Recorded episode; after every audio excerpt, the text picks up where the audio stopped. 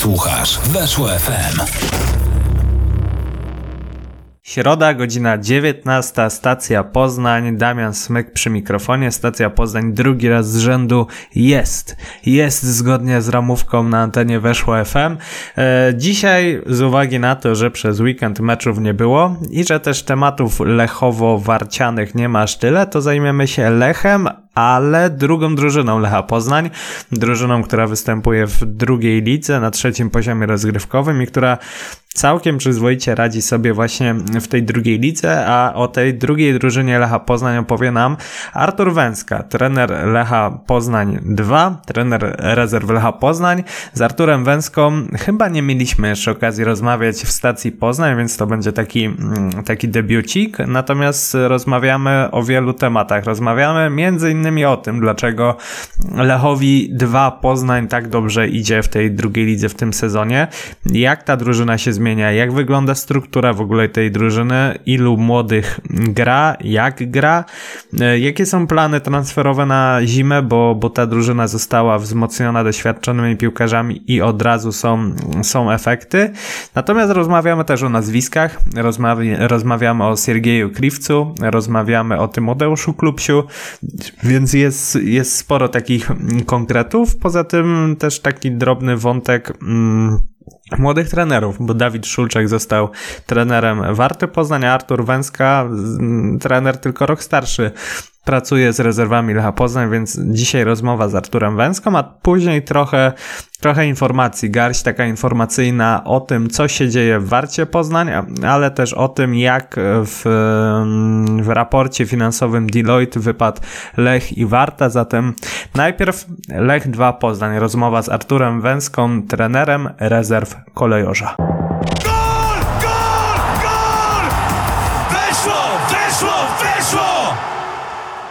Artur Węska, trener rezerw Lecha Poznań jest z nami. Dzień dobry trenerze.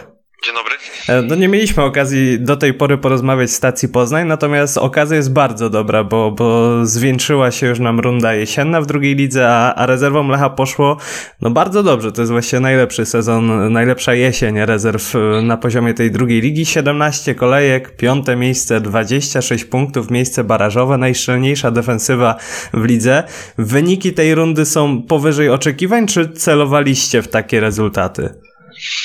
Mm, może nie, że poniżej oczekiwań, ale na pewno pracowaliśmy ciężko, żeby, żeby to osiągnąć. Mhm. To jest zasługa tutaj na pewno piłkarzy, całego sztabu klubu, ponieważ wyciągnęliśmy wnioski z ostatniego sezonu, z ostatnich e, lat na tym poziomie i nie ukrywam, że chcieliśmy lepiej zakończyć tą rundę, która się tak naprawdę jeszcze nie skończyła, bo zostały nam trzy mecze. Mhm. E, natomiast, żeby mieć większy spokój i komfort pracy w zimie czy w rundzie wiosennej, ponieważ no, w tamtych latach trochę to było utrudnione i ta walka o utrzymanie była do, ostatni, do ostatnich chwil. Natomiast teraz cieszymy się z tego stanu rzeczy, jaki jest, ponieważ to pozwala jeszcze większy nacisk położyć na rozwój indywidualny e, zawodników, żeby większą grupą dostarczyć kolejnych piłkarzy do pierwszego zespołu. Mhm. No wiadomo, tabela jest też dość mocno spłaszczona, więc oczywiście wcześniej za, na nawiwatowanie, czy, czy właśnie przyklepywanie sobie utrzymania i tak dalej. Natomiast ciekawe mnie powody, dla którego no, ten progres względem poprzedniej jesieni, czy, czy w ogóle poprzedniego sezonu jest tak duży. E, przypuszczam, że analizowaliście to też w klubie i, i, i z czego to wynika, że, że te wyniki tak poszły, poszły do góry. Wie pan co, no takich składowych jest na pewno kilka i myślę, że takie najważniejsze to jednak takie doświadczenie tutaj nas wszystkich, mhm. E, którzy pracują wokół zespołu z tego, co się działo w poprzednich latach. Mm, a też pragnę zaznaczyć tutaj, że ta, ta średnia wieku się dużo nie zmieniła co do poprzednich lat. Jednak myślę, że taki nacisk kładzony mentalnie, jak, jak wygląda ta liga, e, jak wyglądają te mecze i przystosowanie do tego zawodników, to, to, to jest kluczową sprawą. Mhm. I ja widzę po moich chłopakach, po mojej drużynie, że oni są w każdym meczu niesamowicie skoncentrowani, niesamowicie mm, zafiksowani na, e, na takie nie, nie, nie wynik, żeby mhm. mnie dobrze zrozumieć, tylko na, na to, żeby dobrze przeciwstawić się przeciwnikowi, wykorzystać swoje mocne strony, bo, bo ta liga jest naprawdę ciężka. To są, to są zawodnicy doświadczeni, to drużyny, które już na tym szczeblu centralnym grają naprawdę wiele sezonów. My mamy chłopców, którzy wchodzą dopiero do tej piłki seniorskiej, ale, e, ale te zmiany, które właśnie tak jak Pan wspomniał, pod tym kątem przygotowania mentalnego tych zawodników do, do takiej mocnej rywalizacji na poziomie seniorskim,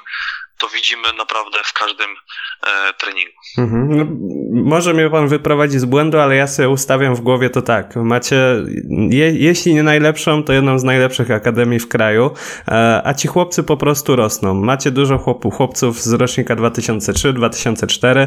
Oni właściwie, tak sobie liczyłem, to, to te dwa roczniki wykręciły ponad 40% minut w tej, w tej jesieni. E, no i skoro oni dobrze grają w piłkę, bo, bo tego zostali nauczeni, to po jakimś takim okrzepnięciu, po przyzwyczajeniu się do wymagań siłowych, mentalnych, techniczno-taktycznych i tak dalej, to po prostu no nie ma bata. Oni w końcu muszą zacząć grać dobrze. Czy, czy dobrze rozumuję, czy, czy błądzę?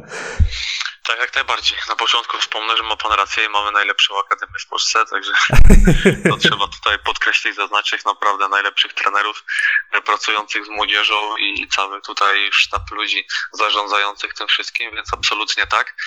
I no i to pomaga, ponieważ właśnie mm, ci chłopcy dostają szansę, to jest bardzo ważne. Mhm. Tak jak pan powiedział, 40% z tych dwóch roczników to w porównaniu z innymi zespołami to jest przepaść. Mhm. I nasza średnia wieku, nasze roczniki, jakie grają, to niektórych e, naprawdę przyprawia o zawrót głowy. Dla nas jest to normalność. Mhm. Ponieważ my trenujemy tymi chłopcami, ja się przyglądam chłopcom z rocznika 2-5, e, już myślimy o przyszłym sezonie, gdzie 2-6 będą e, brani pod uwagę. Także dla niektórych to jest abstrakcja i melodia przyszłości, dla nas normalność. Taka jest filozofia klubu, taka jest tutaj droga obrana przez właścicieli i ludzi zarządzających i nas trenerów, którzy to wypełniają. E, więc absolutnie ci chłopcy dają radę, z czego się cieszymy, bo naszym odgórnym celem jest dostarczyć kolejnych zawodników do pierwszego pierwszego zespołu. Mhm. Jak nam się to uda w czym młodszym wieku, to, to z korzyścią dla, dla pierwszego zespołu, bo ci chłopcy wtedy tam dorastają jeszcze bardziej. My mhm. jesteśmy tylko przystankiem, a celem końcowym jest pierwszy zespół. Mhm. A brak takich falowych zejść z pierwszej drużyny też pomaga, no bo, bo wiemy, że, że niektórzy trenerzy narzekali na to w przeszłości, że no właściwie te nowe przepisy trochę ułatwiły wam pracę w tym kontekście, mm, jeśli chodzi o zespół rezerw, no bo, bo nie ma takich sytuacji, że nie wiem, gracie mecz w sobotę, a w piątek trener się dowiaduje, że przyjedzie siedmiu zawodników z pierwszego zespołu i trzeba im znaleźć te 60, 70, 80 minut na boisku. E, te nowe przepisy też faktycznie trochę, trochę pomagają w takim budowaniu tych młodych zawodników, budowaniu zespołu też po pierwsze. Tak, jak najbardziej. Tutaj ja osobiście jestem zadowolony z tej zmiany, ponieważ mimo wszystko każdy trener pragnie mieć na treningu w trakcie mikrocyklu grupę zawodników, z których będzie mógł skorzystać w najbliższym meczu ligowym, prawda? I, mhm. I takie duże zmiany, zaburzenie tego przez zejścia z pierwszego zespołu zawsze utrudniają pracę. Absolutnie. I to nie tylko w naszym klubie, ale w każdym też innym, gdzie, gdzie zespół posiada rezerwy. Tym bardziej zespół ekstraklasowy. Więc tutaj my się z tym nie męczymy, aczkolwiek te zejścia występują, nie są one duże. Tak, to tak. są stałe zejścia, które, e, które my ustalaliśmy, że tak powiem, przed, przed sezonem, spodziewaliśmy się ich, to są młodzi chłopcy, e, również właśnie z tych roczników 2-3, 2-4, więc absolutnie nie cierpimy na tym. Mm, nieraz korzystamy z nich wcześniej, jeżeli tam się dogadamy z trenerem, żeby te elementy, które chcemy widzieć w meczu, żeby oni mogli zobaczyć i dotknąć w cudzysłowie mm, na, na treningu u nas we Wronkach. Więc mhm. na, pewno, na pewno to są bardzo ważne rzeczy dla trenera, ale też dla całego zespołu, ponieważ nie ma się co oszukiwać. Zespół, który funkcjonuje długo ze sobą, rozumie się, to potem lepiej gra e, w weekend. My naprawdę w tym, w tym sezonie to mamy, z czego jestem naprawdę zadowolony. Mhm. A jak wygląda w ogóle ta współpraca ze sztabem pierwszego zespołu? Bo wiem, że w przeszłości były takie cykliczne, cotygodniowe spotkania działu sportu. Tam był też e, trener pierwszej drużyny, trener drugiej drużyny, dyrektor sportowy i tak dalej. E, one nadal są podtrzymane? Jak to wygląda? Tak, tak, tak, jak najbardziej. To jest cykliczne spotkania raz w tygodniu. Mamy w poniedziałki we Wronkach, we wtorki w Poznaniu. Nie zawsze jestem ja, nie zawsze jest trener Skorża, ale na takie czasowe, raz na jakiś czas spotykamy się wszyscy właśnie, żeby omówić e, pewne założenia, pewne ścieżki rozwoju poszczególnych zawodników, mm, nasze plany na najbliższy czas, więc mhm. tutaj e, absolutnie to występuje. Bardziej tego pilnują właśnie dyrektorzy, jak trener Latowski, który, który odpowiada tutaj za stricte zadania na boisku i takie przejścia tych zawodników. Mm, ja ze swojej strony mogę jedynie podkreślić, że ta komunikacja naprawdę jest bardzo dobra i ani razu nie zdarzyło nam się tutaj jakieś nieprzyjemne sytuacje, więc mogę jedynie życzyć sobie, żeby dalej tak to wyglądało, bo, bo naprawdę trener Skorże to, to, to, to, to świetny zarządca i absolutnie mm, pilnuje wszystkiego, chce mieć wgląd we wszystko, ma swoich ludzi, którzy są oddelegowani do poszczególnych zadań i, i naprawdę do tej pory e, wygląda to bardzo dobrze. Mhm. Zresztą myślę, że trener Skorża to dowronek na, nawet na zasadzie sentymentu sobie pojedzie czasami i popatrzy. Tak, tak, Zerknąłem sobie też na ten bilans bramkowy, jaki, jaki uzyskaliście w tej rundzie i, i to było tak, dwa lata temu 22 gole strzelone, 26 straconych. Rok temu 28 strzelonych, 35 straconych. Teraz jest 17 strzelonych, 16 straconych. No różnicę widać gołym okiem e, i, i to też wynika z tego, że jesteście zespołem dojrzalszym, takim nierozregulowanym, czy po prostu też wynika trochę ze zmiany ta, taktyki i tego, że to być może takie bardzo ofensywne podejście w przyszłości nie do końca się sprawdzało. No nie ukrywam, że troszkę zrównoważyliśmy ten styl gry i i chcemy, żeby zawodnicy byli świadomi każdej fazy gry, mhm. bo, bo jednak tracić co mecz po 3, 4, 5 goli, to też nie jest dobre dla tych chłopców i, i ten rozwój wtedy też nie idzie w dobrym kierunku. Natomiast ta runda, mm, tak jak słusznie pan zauważył, ten stosunek bramek nie jest za duży, ale też cieszy nas to, że tych bramek straconych jest mało, natomiast nie ma co ukrywać, że pracujemy nad tym, żeby tych strzelonych było więcej. Mhm. To, jest, to jest główna filozofia Akademii Lecha, aby grać ofensywnie, żeby strzelać gole, żeby doprowadzać do tych sytuacji. Jednak, tak jak mówię, mm, mamy młodych zawodników w przednich formacjach. To też widać, to grają praktycznie większość gra chłopcy 2-3 e, i 2-4. Mhm. W tamtych sezonach było trochę inaczej, bo Paweł Tomczyk, był Hubert Sobol, to są zawodnicy, którzy już trochę byli ograni w innych klubach i strzelali te bramki. Natomiast my mamy Łukasza Spawskiego, który mm, wypełnia swoją rolę znakomicie, jednak yy, patrząc na filozofię klubu, yy, więcej gra Norbert Pacławski, więc tutaj, yy, który ma tylko trzy gole. No, tylko, to jest jego tak naprawdę pierwszy sezon, ale e, chcemy mu przez to pomóc i dawać mu te minuty, żeby strzelał gole. Więc to nie jest takie proste, przeciwstawiając się doświadczonym nieraz stoperom czy zespołom, którzy naprawdę, które naprawdę przeciwko nam grają z reguły troszkę bardziej defensywnie też znając naszą filozofię. Mhm. E, ale to jest jeden z głównych celów naszych, aby ta gra była zrównoważona, to szkolenie szło w odpowiednim kierunku pod kątem każdej fazy gry i zawsze jest coś do pracy. Także my się cieszymy, że ciągle są przed nami wyzwania, ciągle są przed nami cele. E, do tego dążymy, żeby rozwijać tych chłopców, e, nie tracąc równowagi pomiędzy żadnymi tutaj fazami. Mhm. Jak, tak trener wspomniał o Łukaszu Spławskim, to ja sobie przypomniałem tezę, którą słyszałem na jego temat tysiąc razy i to, to też na własne oczy widziałem. E, najlepsze łokcie na szczeblu centralnym, najlepsza zastawka, tylko z tymi golami zawsze był problem. No rola starszych zawodników też jest dwu, dwutorowa, tak jakby. To są nieraz zawodnicy, nieraz. No. Mhm. Praktycznie wszyscy związani z Poznaniem, wszyscy stąd. Takich ludzi chcemy, którzy znają też tutaj tą specyfikę Poznania, Wronek, e, całego klimatu tutaj Lecha i Akademii szczególnie. Oni wiedzą po co tu są. Najważniejsi, no nie ma co ukrywać, są młodsi chłopcy, na których stawiamy i wprowadzamy do piłki seniorskiej. Nigdy by się to nie udało bez ich pomocy, e, bez ich, bez ich akceptacji tej sytuacji, bo, bo żaden zawodnik nie lubi siedzieć na ławce mm, i, i każdy chce grać, więc my jako trenerzy to wiemy, rozumiemy. Natomiast ta, ta odgórna filozofia, która przyświeca e, całemu tutaj Lechowi jest wszystkim znana i szanowana, więc absolutnie e, rola takiego Łukasza Spawskiego jest ogromna. To mhm. jest niesamowicie pozytywny człowiek. Absolutnie e, jestem zachwycony jego transferem, bo uważam, że to, to, to, to absolutnie jest najlepszy transfer, odkąd ja jestem trenerem tutaj i, i mogę się podpisać obiema rękoma mhm. E, pod nim. Mhm. A to pytanie też, jeśli o, o personaliach rozmawiamy, o Siergieja Kriwca. On grał sporo, był też taką kluczową postacią w kontekście klasyfikacji kanadyjskiej.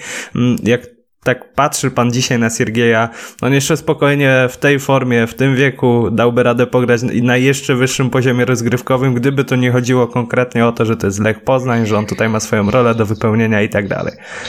Myślę, że tak. Myślę, że Sergiej ma w sobie tyle ambicji i tyle charakteru, że mm, pokazuje to na każdym treningu, na każdym meczu. Chce ciągle wygrywać, chce grać o jak najwyższe cele.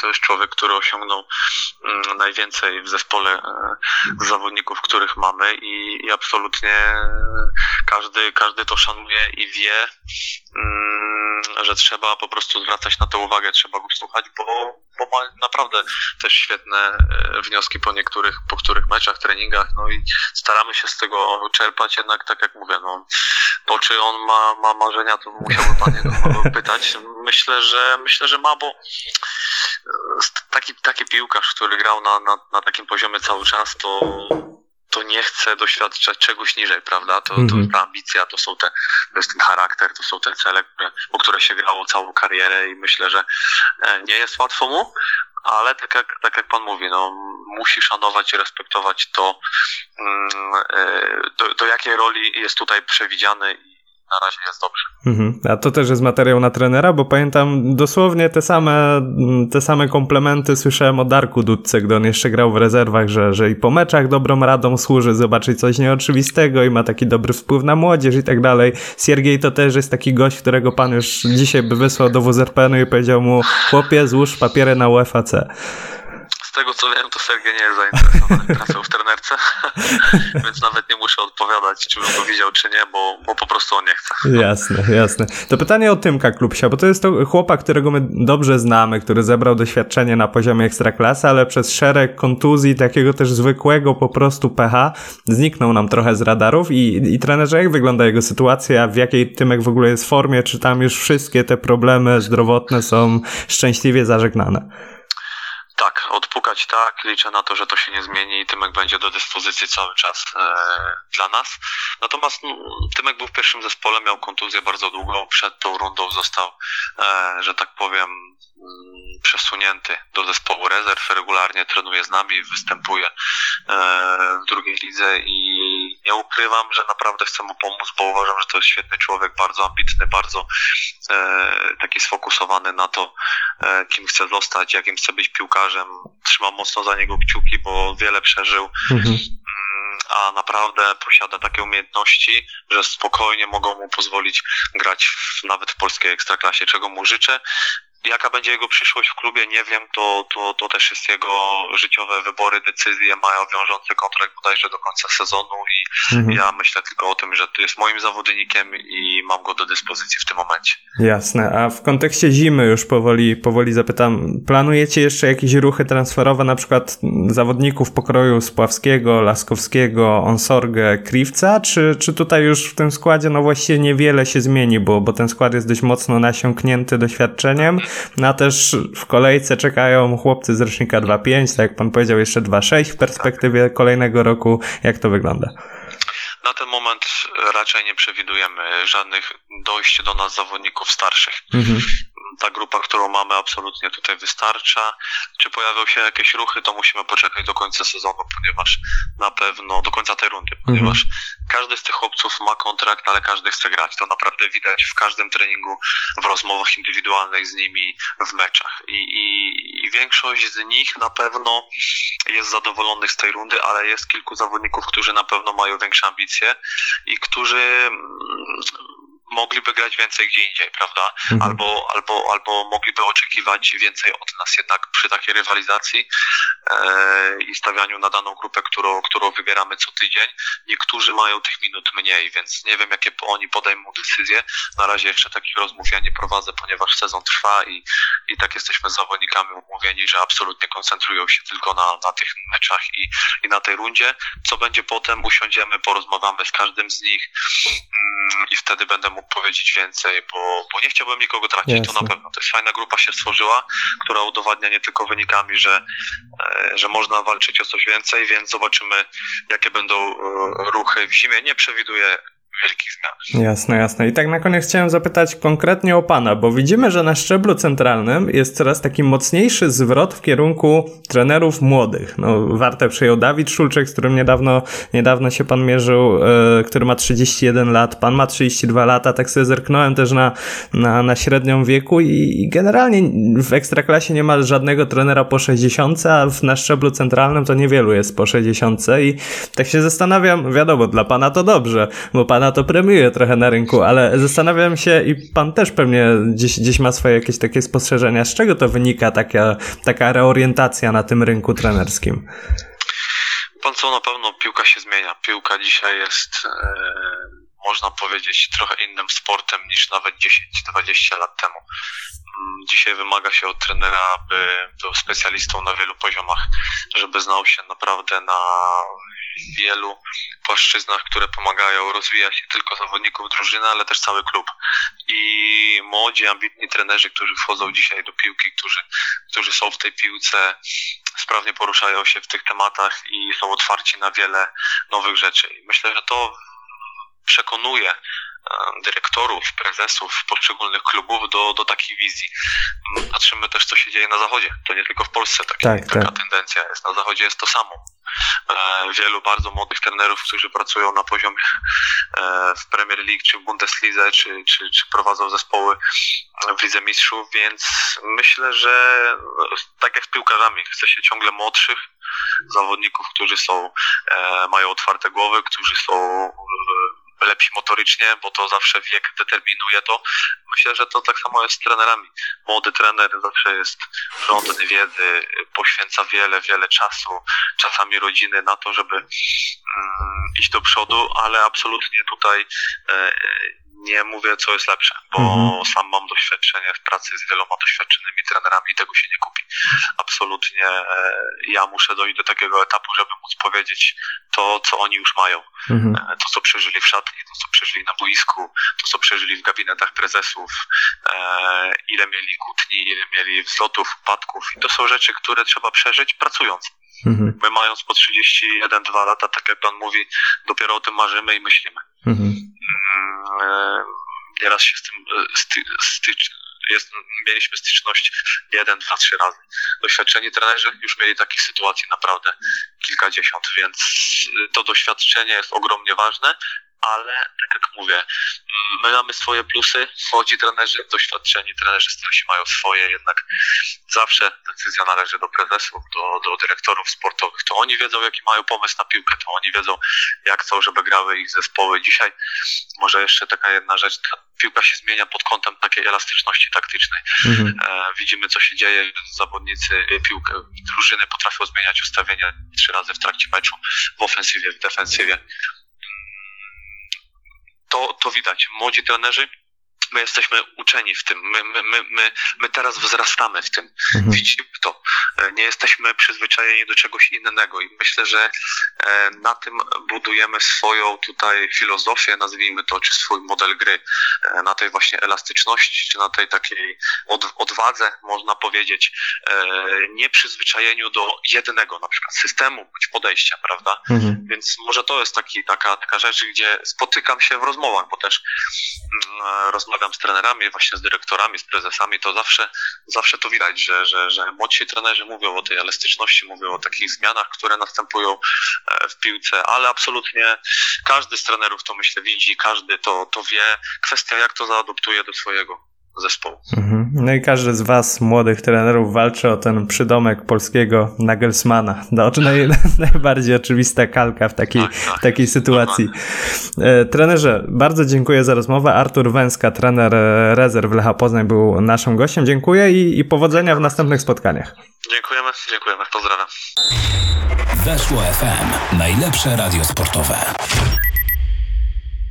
To był Artur Węska, trener rezerw Lecha Poznań, a teraz zmieniamy temat. Zmieniamy temat na moją pogadankę, bo mam trochę, trochę tematów do omówienia. Po pierwsze, Warta Poznań. Warta Poznań zmieniła trenera, Warta Poznań czeka na nowe rozdanie i w Warcie szykuje się też trochę zmian. Z tego co słyszę, yy, Warta będzie zmieniała taktykę, będzie zmieniała ustawienie. Właściwie, gdyby porównać to do ostatniego meczu z Piastem Gliwice, gdy prowadził zespół Adam Szała, no to, to zmian nie będzie, bo Warta mm, zmienia ustawienie na ustawienie 3-4-2-1, czyli trzech środkowych obrońców, dwóch środkowych pomocników, dwóch wahadłowych, dwie takie półdziesiątki, yy, takie yy, tacy zawodnicy ofensywni grający nieco wężej, yy, no i jeden napastnik. Taki system, który, który dość często wykorzystywał Czesław Michniewicz w Legii Warszawa i taki system, który też wykorzystał właśnie Adam Szała w tym ostatnim meczu mm, z Piastem Gliwice. E, z tego co słyszę, plan jest taki. Warta na przykład wciąż dość mocno wierzy w Jasona Papo e, i, i trener Szulczek zauważył, że mm, Papo lepiej wygląda, gdy, gdy jest bliżej bramki przeciwnika. Na dziesiątkę raczej nie ma co go wystawiać w tym starym ustawieniu 4-2-3-1, więc mm, on będzie grał teraz za napastnikiem i, i takie, takie jest też zdanie dyrektora sportowego i, i, i trenera, że jeżeli Papo będzie odbierał piłkę wyżej bramki, a, a odbiorów akurat notuje dużo, no to, to będzie dużo bardziej efektywny dla zespołu. Poza tym y, można tutaj ciekawie też wyeksploatować y, wahadłowych. Na tych pozycjach raczej będą grać y,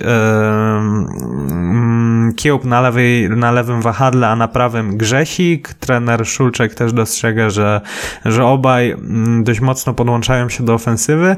Kwestia zestawienia jeszcze środka obrony. Tutaj e, no, takim numerem jeden będzie Dawid Szymonowicz na pewno i niewykluczone, że, że do tego dołączy i Kupczak i Trałka, czyli trochę tak jak to wyglądało w tym ostatnim, ostatnim meczu z Piastem. No, cały czas są obawy o, o to, czy Łukasz Trałka mm, jako ten boczny środkowy obrońca, czyli ten półśrodkowy, półlewy, przepraszam, e, no bo to jest jednak taka pozycja, na której dużo się biega, na której trzeba pogonić trochę mm, za, za skrzydłowym rywala. Ciekawie mówił o tym Michał Pazan weszło Polski chyba dwa tygodnie temu albo trzy tygodnie temu. Jeżeli ktoś chce trochę posłuchać o specyfice ustawienia tych, yy, tych półśrodkowych obrońców w systemie z trójką w tyłach, to, to odsyłam, yy, ale zasadniczo Warta, Warta dość dobrze przyjęła nowego trenera. Z tego co słyszę, w zespole panuje taki optymizm, panuje dobre podejście do, do tej zmiany. Szulczek jest trenerem młodym, ale też ma takie ciekawe metody. Z tego co, co słyszałem, były, były takie zebrania, były takie. Gry psychologiczne, czy takie nie wiem jak to nazwać, zabawy psychologiczne, takie testy psychologiczne, które miały w ogóle wyciągnąć z zespołu to, co im się podoba w grze, to, co im się nie podoba, e, jak ten zespół ma zostać przeformatowany, e, jakie są mocne i słabe strony tej drużyny. Szulczek po prostu chce wiedzieć, na czym stoi pod względem też przekonania zespołu, to znaczy jak zespół patrzy na to, jak obecnie Warta gra, jakie ma, jakie ma możliwości i, i, i jak w ogóle wygląda atmosfera w drużynie, więc te, te pierwsze tygodnie na pewno były poświęcone na to, żeby przygotować się do tej nowej taktyki, do tego nowego ustawienia, bo czasu było trochę więcej niż te kilka dni przed Piastem, które miał Adam Szała. Mm, natomiast y, też poświęcił je na taką diagnozę tego, co, co w Warcie zastał. Y, były też takie informacje, czy właściwie plotki, bo, bo to były plotki ostatecznie, mm, że Warta przestała dobrze grać, bo, bo przestała Warta płacić, ale ale popytałem w klubie, jak to wygląda jeśli chodzi o, o płynność e, te, te cash flow takie, to nie ma z tym problemu. Jeśli chodzi o, o regularne płatności, wynagrodzeń piłkarzom i tak dalej, to tutaj, to tutaj po prostu nie ma żadnego problemu. Z tego co wiem też Warta trenera Szulczka po prostu z Wigier wykupiła. To był transfer, niespotykana sytuacja na, na polskim rynku trenerskim, ale, ale tam pewna suma odstępnego musiała zostać opłacona. Nie są to jakieś gigantyczne pieniądze, ale, ale myślę, że to jest godne odnotowania, biorąc pod uwagę, że Warta po prostu dość mocno temu trenerowi ufa. Rozmawiałem z dyrektorem Mozyrko też tak trochę na ofie mm, i, i mówił, że że dla niego nie liczy się to, że trener Szulczek jest trenerem młodym, ale że jest po prostu trenerem dobrym i on nie patrzy na tę metrykę. Oczywiście wie, że to jest jakieś ryzyko, natomiast ma, ma dość duże zaufanie do tego trenera pod, pod względem takich aspektów szkoleniowych, aspektów mentalnych, wiedzy taktycznej, elastyczności taktycznej, mm, więc Warta no, jest pewnym takim pionierem, mm, biorąc pod uwagę ostatnie lata i, i rynek trenerski, ale Warta też ostatnio przecież sprzedała swojego dyrektora sportowego Roberta Grafa do Rakowa Częstochowa, więc tutaj, tutaj takie transfery gotówkowe zachodzą nawet, nawet w obszarze czy dyrektora, czy, czy trenera drużyny. To tyle o tym, co tam nowego w Warcie, a teraz chciałem pogadać o pieniądzach, bo wyszedł nowy raport Deloitte, to się nazywa Piłkarska Liga Finansowa i tu chodzi o sezon 2020 2021. Jest tam sporo ciekawych liczb. Najciekawsze w kontekście naszym poznańskim jest to, że Lech Poznań w sezonie 2020-2021 uzyskał najwyższe przychody spośród wszystkich klubów ekstraklasy i jest to prawdopodobnie pierwsza taka sytuacja od momentu, gdy te pomiary w ogóle są robione, czyli powiedzmy mm, przez ostatnią dekadę. Lech w zeszłym sezonie zarobił 157 milionów e, złotych i 300 tysięcy. Druga była Legia Warszawa 143 miliony. Warta Poznań jest przedostatnia z budżetem za zeszły sezon 15 milionów 900 tysięcy złotych. Chociaż ja mam tutaj dość małe zaufanie do, do zbierania danych, bo Stal Mielec wykazuje tutaj budżet 14 milionów. Natomiast z tego, co, co słyszałem i, i to są informacje z takiego dość dobrego źródła, ten budżet był no kilka milionów wyższy, więc y, na pewno te dane dotyczące warty są wiarygodne, czyli to jest niecałe 16 milionów, ale, ale mam wątpliwości, czy na pewno to jest przedostatnie miejsce.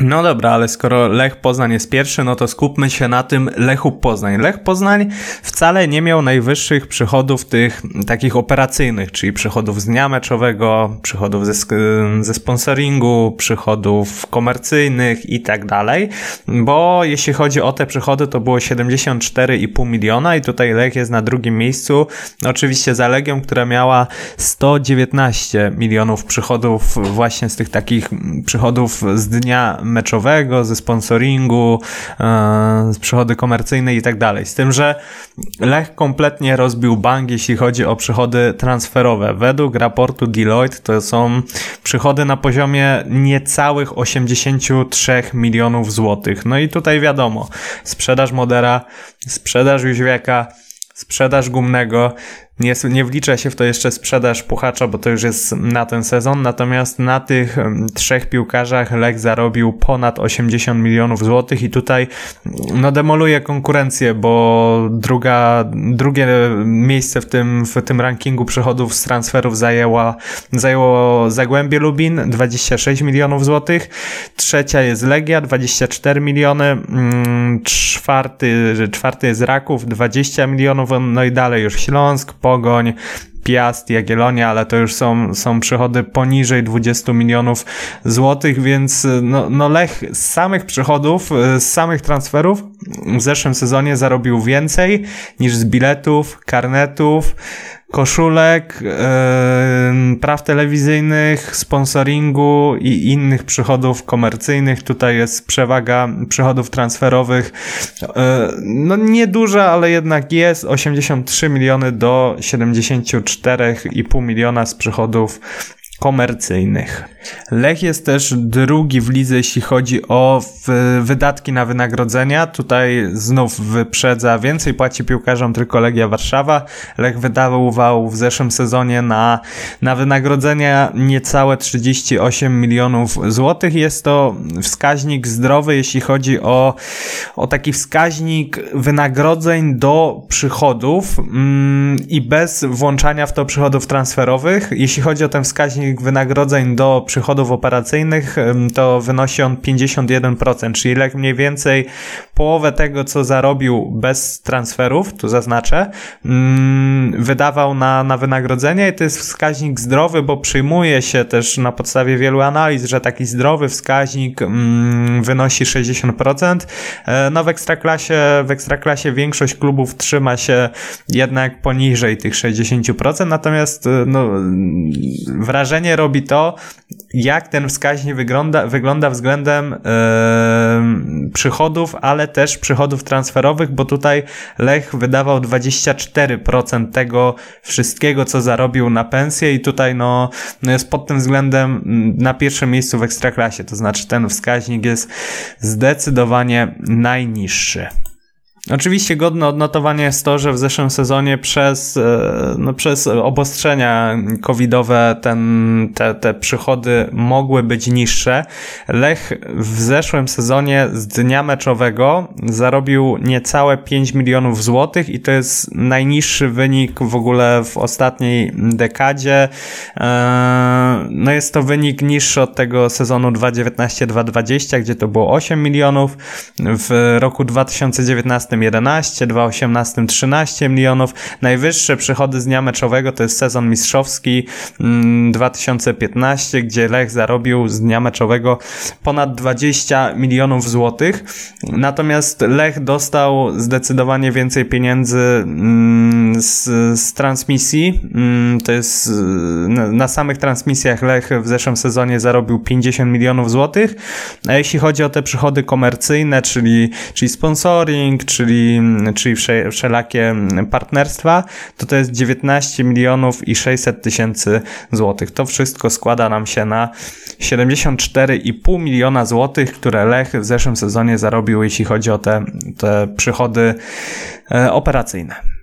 A jeśli chodzi o Wartę, tak jak powiedziałem, według raportu to jest mm, przedostatnie miejsce, jeśli chodzi o przychody za zeszły sezon, natomiast no z mojej wiedzy wynika, że jednak, że jednak ostatnie, bo wyprzedziłaby Wartę Stal Mielec, y, natomiast po Warcie widać, że dla niej Ekstraklasa to jest no, coś, co musi być. Słuchajcie, Warta Poznań w zeszłym sezonie zarobiła 15 milionów 800 tysięcy złotych, z czego 11%, z czego 11 milionów to są przychody z transmisji, czyli Warta z transmisji zarobiła 70% tego, co zarobiła przez cały sezon. Do tego dorzucamy 4,5 miliona mm, przychodu z, z, tytułu, z tytułu jakichś przychodów komercyjnych i tylko 100 tysięcy tysięcy złotych mm, z dnia meczowego. No to pokazuje, że e, te ruchy, jeżeli kogoś dziwią ruchy mm, w klubie pod tytułem zwolnienie trenera, e, taka, taka być może panika nawet,